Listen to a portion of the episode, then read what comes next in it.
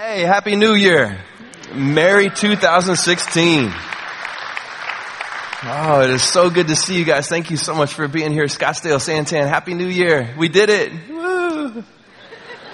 It's 2016. If you're watching 5 o'clock tonight, we did it.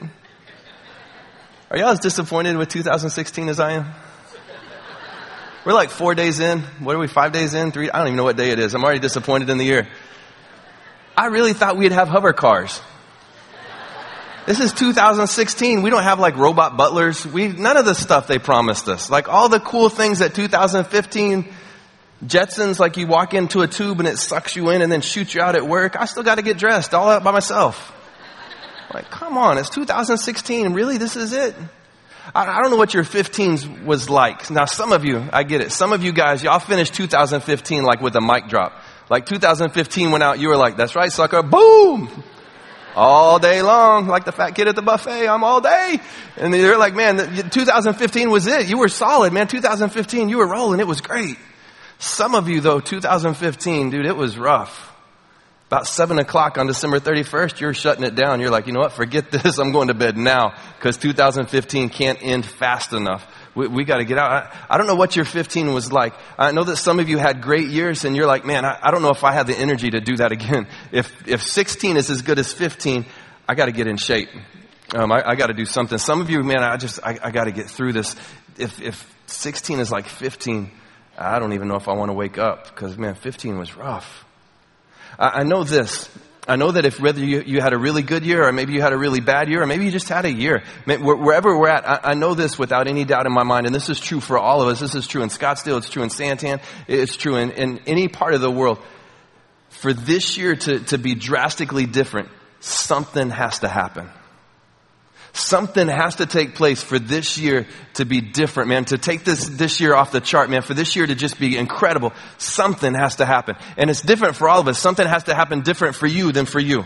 And something has to happen different for you than for me. But for this year to just go crazy, something has to happen. And, and that something could be several different things. It could be maybe maybe an, a, a, habit that we, we've got to stop. If we just stopped this, if this was our something, man, if we just stopped doing this, 2015 would be incredible. If we just got a hold of this in our life, man, this is kind of out of control, but if we just got a hold of this, if we just did this differently, this is that something that would drastically change everything. Maybe it's a relationship. Maybe it's how much time we spend with our family. Maybe it's a job. Maybe it's finances. Man, maybe it's, it's, it's kids. Maybe it's whatever that is. If something happened here, Maybe it's a habit we don't have yet. Maybe that's what we need to happen. Maybe we're not doing something, and if we just did this something, things would be so different in 2016. This would be the greatest year ever. I don't know what your something is. And honestly, as I started like preparing for this, my something was like a phone book. Like I started just planning through stuff going, holy cow, I got a lot to do. I'm going to need like four years wrapped into one to even get a handle on some of this. My something, it, it, it's, it's different than yours. But I, I know this. I know that there's a story in the Old Testament that walks us through something because one of the things that keeps us from getting whatever that something is is distractions. And, distractions are those little things that keep us from getting where we're trying to go. And, they, can be really subtle. And, and men, we know this. On, on road trips, distractions are bathroom breaks. And ladies, you don't know this because you're, you're wired so different than us men, and help me with this, men, when, when we plan on going from here to here, and it doesn't matter where here is or where here is, all we know is when we plan that out and we map quested and we've got all the, the charts and the stars lined up to make sure that we can get from here to here, the plan is not to get from here to here safely. It's to get from here to here faster than any human possibly has ever done before. And if, if we can somehow get from here to here faster than any other human, we've accomplished the, the, greatest goal in life. And we can get there and we can be like, I'm done. And we can sit down and we can relax. The thing that kills that trip, Dad, I gotta go to the bathroom.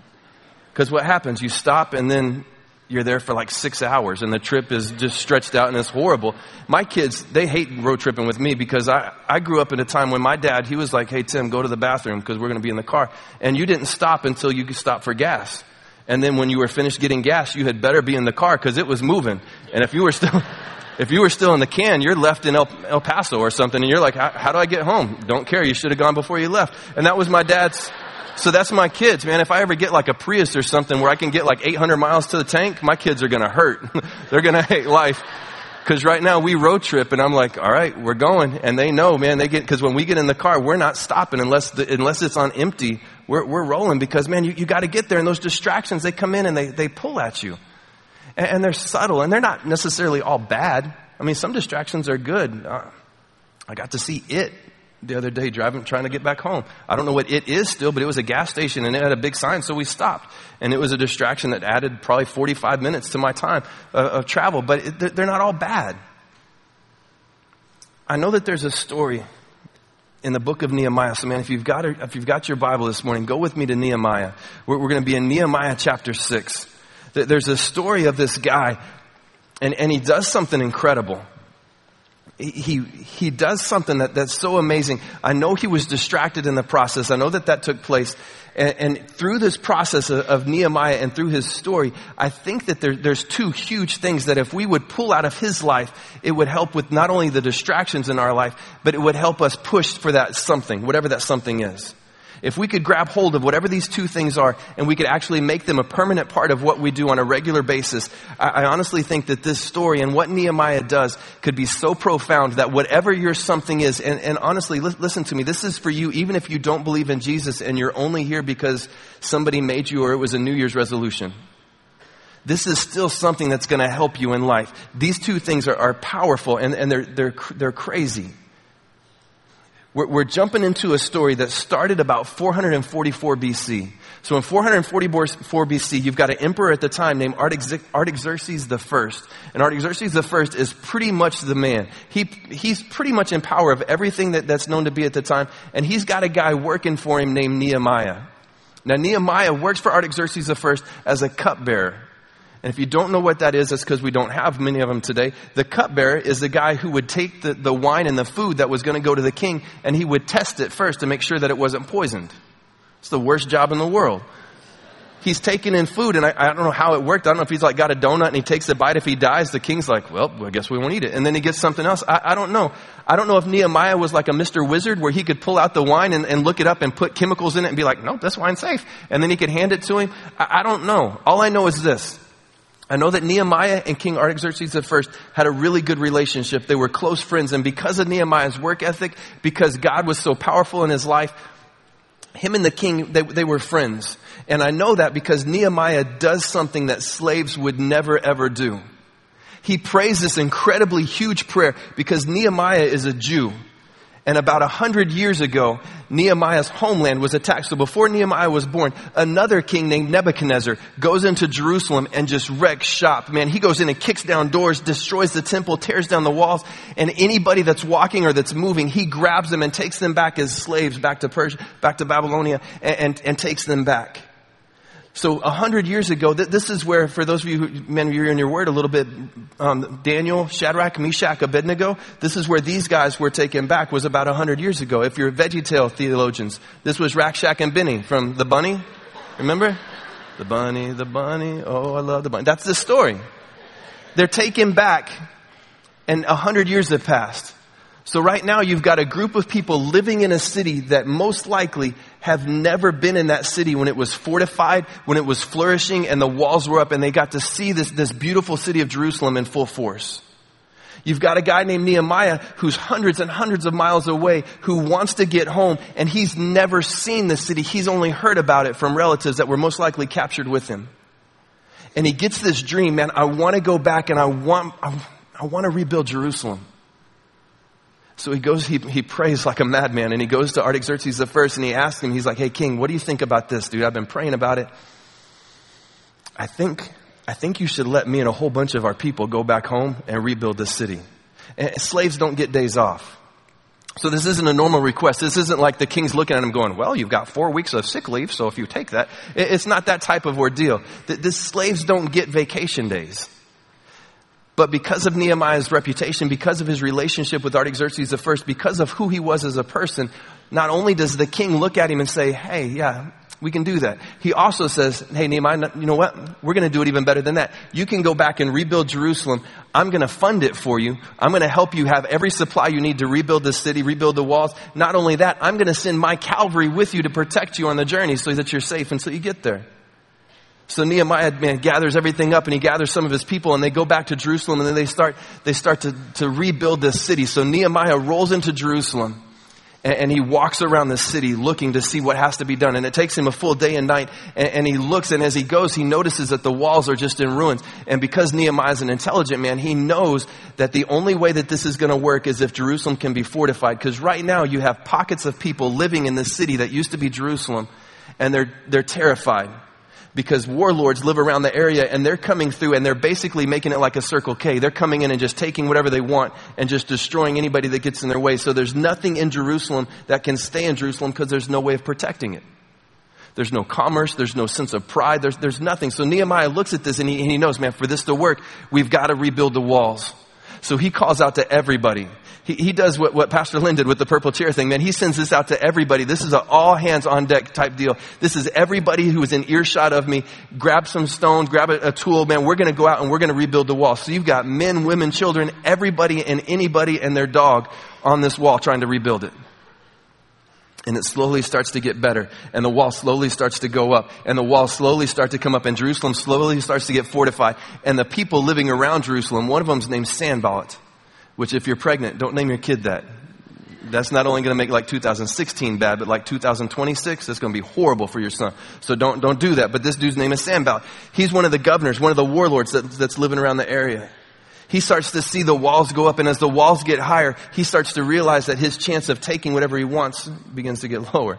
And he realizes that, man, if Jerusalem gets fortified, they can protect themselves from people like us. We can't have that. So he, he's a smart man. So what Sanballat does is he starts to send spies into Jerusalem to see where they're at and, and to start bickering with people, trying to get them to stop. Because if he can get the people to stop working, then the, the wall doesn't get finished and they can come down.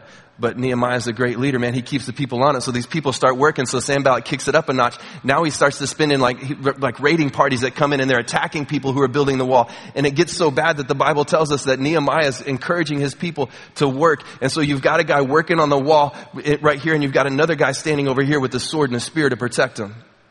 And it gets so bad that now you've got this guy working and in this hand he's got a tool to repair the wall and in this hand he's got a spear so if he gets attacked he can defend himself.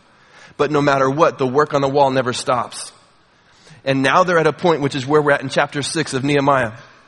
They're at a point in the, in the building of the wall that everything is finished. There's no more gaps in the wall. The walls of Jerusalem are finally put up. Everything is ready. Everything is, is, is set except for the gates. Everything is set in Jerusalem except for the city gates. And, and that's where the story picks up in Nehemiah 6 1. So start with me there. It says this. It says, when word came to Sanballat, Tobiah, and Geshem, the, the Arab, and Tobiah and Geshem are other friends of Sanballat that were also kind of evil warlords in the area that were, were taken from anybody around them. When word gets to them and the rest of their enemies that I had rebuilt the wall and not a gap was left in it, though up to that time I had not set the doors and the gates, Sanballat and Geshem sent me this message. Come, let us meet together in one of the villages on the plain of Ono. And, and this is, this is huge. Sanballat and Geshem have done nothing but hurt Nehemiah this entire time. And now out of the blue, they're sending him this, this invitation. And this isn't like to a card game. This isn't to go, hey, meet me and let's play Uno. This is meet me at the plains of Ono, which is about 25 miles northwest of where Jerusalem was. It's just far enough outside of the city gates that if, if Nehemiah stops what he's doing and he goes out there, it's just far enough that by the time help gets there, it's going to be too late.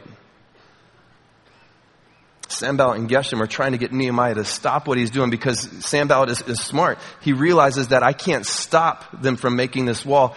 Maybe if I kill the guy that's leading them. It's that old, you know, you cut the head off the snake and the snake dies. So he sends word to Nehemiah, man, hey, meet me in the plains of Uno. There's a new Star Wars movie. We, we could watch, we could watch a movie. There's a great Starbucks out there, dude. We can meet for a latte. We could have coffee. We could sit back. Let's talk. How are your kids? And, and let, us have a moment. Dude, the greatest Chinese food is right at the plains of Ono. Let's go out there. We, we could sit back. We could have some hibachi and it, it would be incredible. Nehemiah knows it's a trap. The end of verse 2 says, but they were scheming to harm me. Verse 3 is one of the two things that we've got to adopt in our life. And, and listen to what Nehemiah says. So I sent messengers to them with this reply. I am carrying on a great project and cannot go down. I'm carrying on a great project and I can't go down. I'm doing a great work and I can't stop. I don't know what your something was for this year. I, don't know if you had a great year and your something is, man, I don't know if I have the energy or the stamina to make it through 2016. Maybe it was, I, I just, I don't know if I can make it through, if 16 is like 15, I, I can't do it. man, maybe, maybe it's, maybe it's family. Maybe if you would spend more time with your family in 2016, maybe that's the something that drastically changes the landscape of your world. You realize that that's the work. Whatever that something is, that's the thing that if you, if you attacked that with the mentality of, I can't stop doing this, how can I come down because I'm doing a great work here? I can't come down and stop this because I'm doing a great work. Maybe it's, maybe it's a habit that you don't have yet. Maybe for 2016, for your world to be better, is spending time here. And maybe if we attacked this word with the mindset of, I can't stop because I'm doing a great work, I can't come down. And when Netflix tried to interfere with that, and the new series of Walking Dead was suddenly out and we had to catch up because we have to see who's alive and who's not. And if we don't, everybody will spoil it and, and, it'll ruin it on Facebook and I'll give up social media and then everybody will think I'm weird and, and we, we can't do that. If maybe whatever that is, we would look at it with the, this mentality of, I, I don't care what you are, I can't stop that for you. I can't stop this because I'm doing a great work. I can't stop and come down. Nehemiah goes on in the end of verse 3 and, and he says, Why should the work stop while I leave and go down to you? You get if we brought this mentality into 2016, it would drastically change the landscape of everything around us. Parents, if you attacked your children with this mindset of I can't stop spending time with you because I can't stop this great work, regardless of what the distractions were, it would, it would change your families. If we could take some of our habits, maybe some of our bad habits that we know we shouldn't be doing. Maybe we drink too much. You know how you know if you, if you do? You have friends that say, hey, you drink too much. That's a good, that's a good marker. that, that tells you something. And I'm, please hear me. I'm not saying that that is, is wrong. I'm, I'm saying anything that, that takes, that has control of your life, you need to look at with the mentality of, I'm not coming off the wall for you anymore. I'm not coming down because I'm doing a great work and I'm not going to stop for you anymore. I'm not going to step down and I'm not going to take away time that I know is going to help me for you anymore. How can I stop doing a great work? How can I come down? And I love that mindset. Maybe it's debt. Maybe we live outside of our means. And trust me, I get it, man. I, am I'm a gadget guy. Man, I, I, want the new iPhone 20 that's coming out this year that's going to probably drive me to work. It, it's going to be incredible. It's going to be awesome. It's probably going to be like this big and a watch. And, and I get that. But I want it because everybody else is going to have it and I, I want it. And it's outside of my means. And maybe if I looked at my budget, if I set my checkbook down or my credit cards down or my wallet down and I said, you know what? You aren't going to control me anymore because I'm not going to stop this great work that God is doing in my life so I can be distracted by you anymore. Maybe that's the something that would change 2016. Maybe it's a relationship.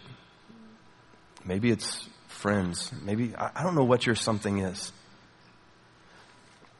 I know that there's distractions, though, that are looking at our lives right now because if they can distract us, if the Sanballats in our life can come in and can distract us and can pull us away from the good work that God's doing, we don't get to see what God's doing. And Nehemiah knew this. So he's looking at this distraction. He's looking at Sanballat saying, dude, there's no way I can stop my work for you. I can't come down because I'm doing a great work. Look in verse 4.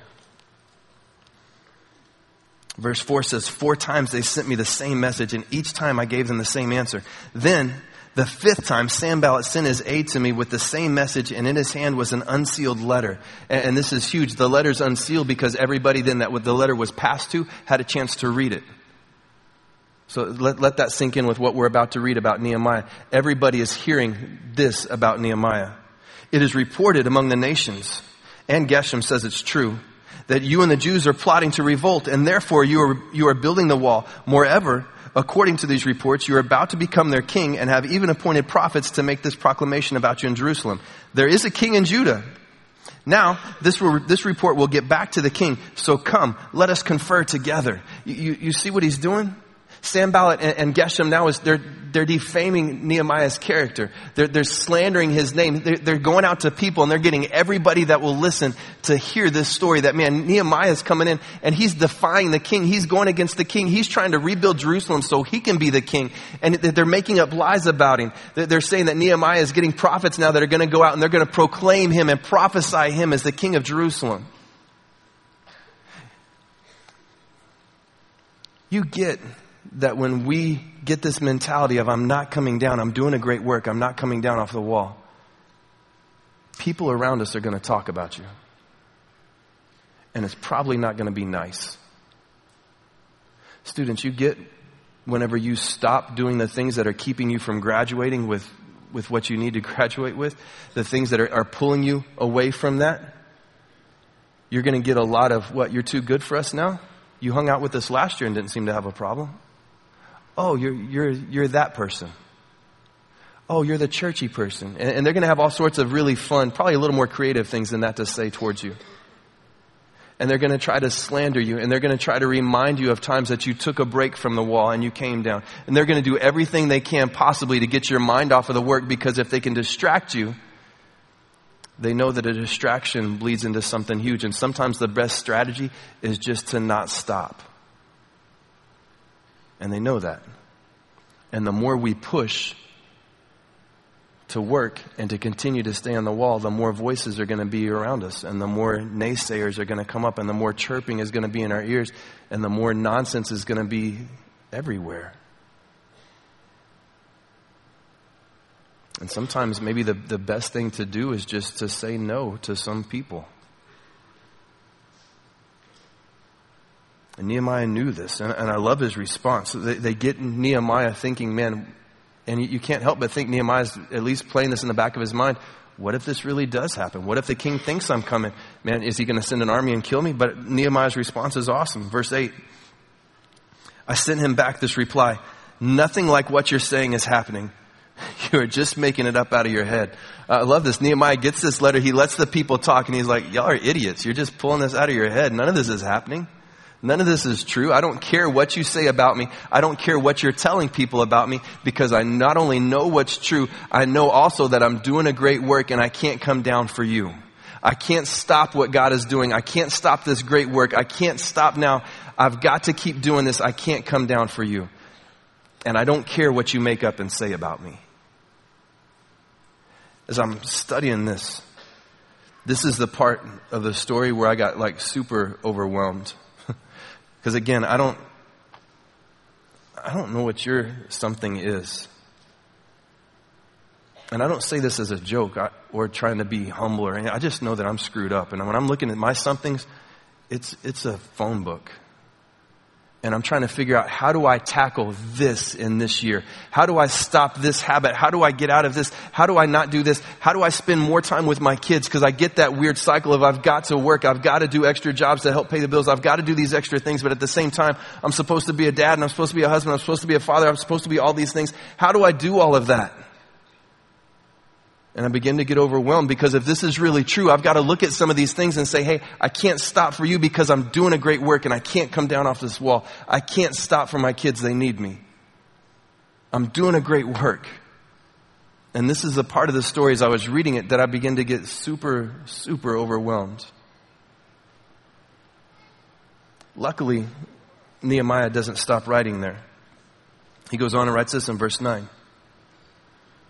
They were all trying to frighten us, thinking their hands will get too weak for the work and it will not be completed.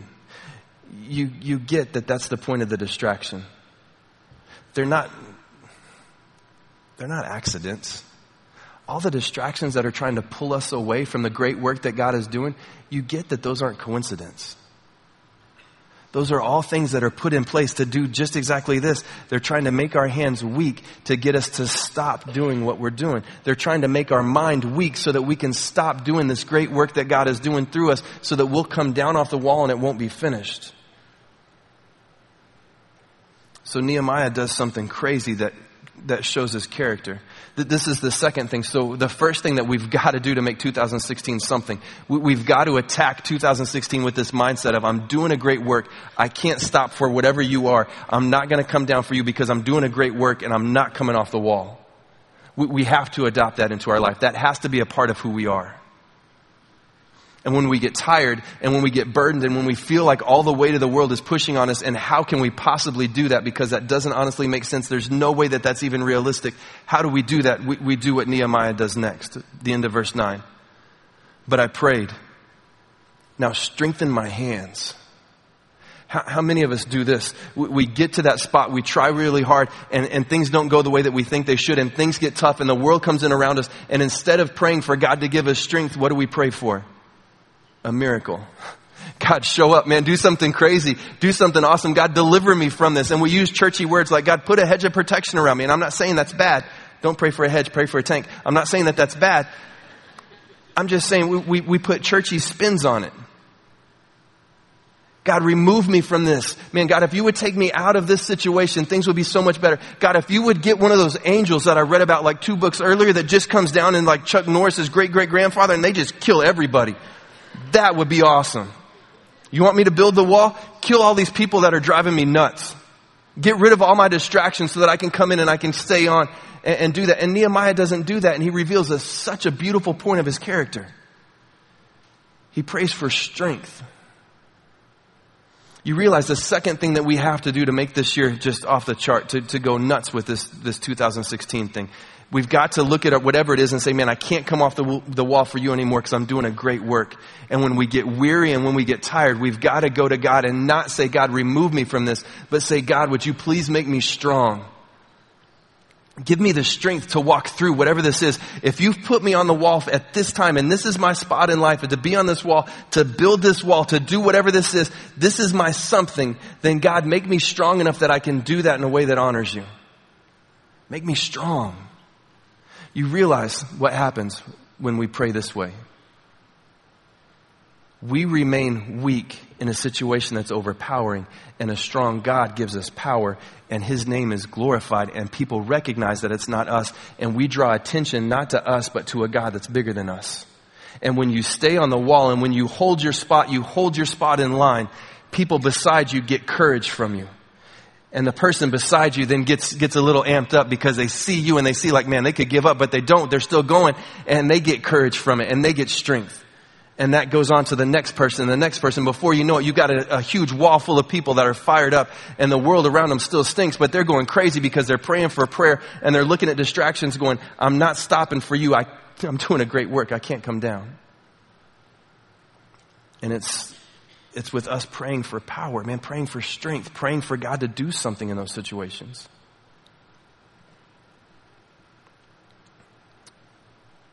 You get that this is the, the time now where, um, where I shut this and I, I, put it back there, which is a good sign for you because that means I'm done. Um, and, and, the band comes out and we play and, and we sing, and then you guys leave, and, and you understand something. When we walk out those doors, Nothing out there has changed. Nothing.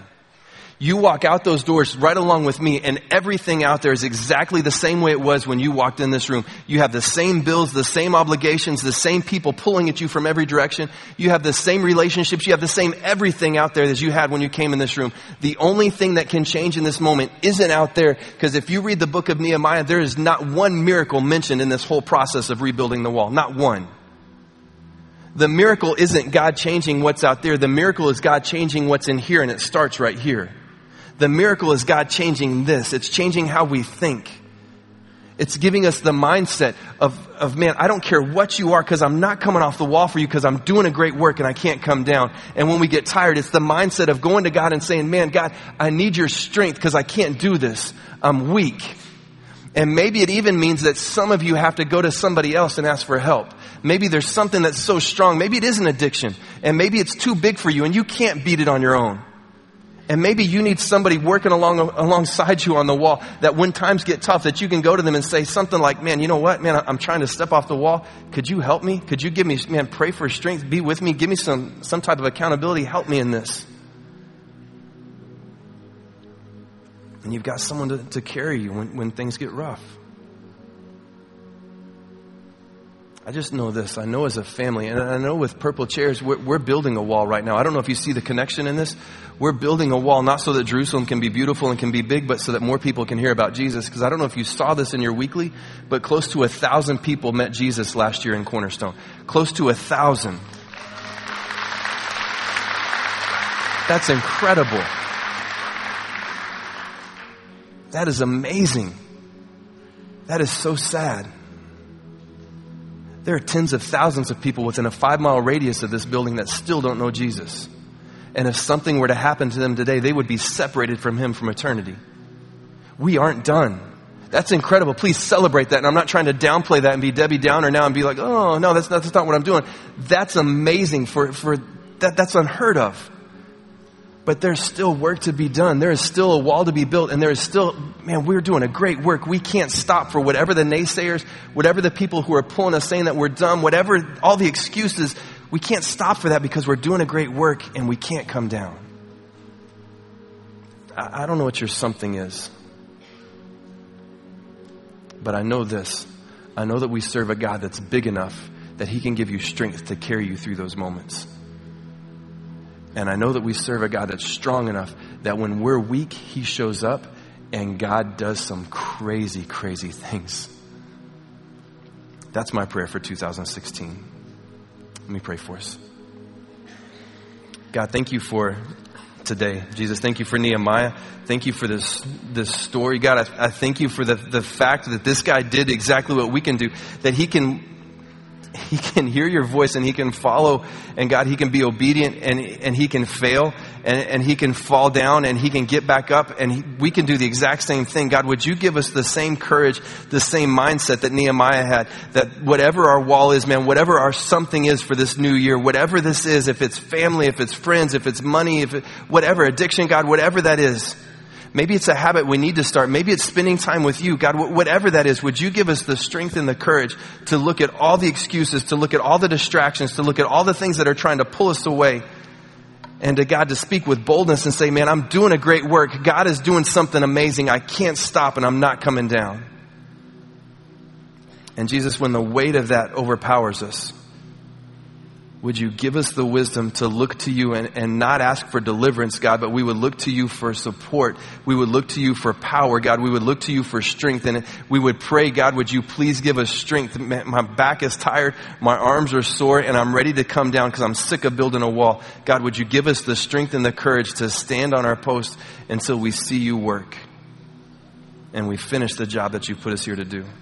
So God, whatever that is, give us the wisdom to say no to our distractions and to ask you for strength when we get weary. And Jesus, we ask you to do this because without you, it's totally pointless and could never happen. So, Jesus, this is in your name that we pray. Amen.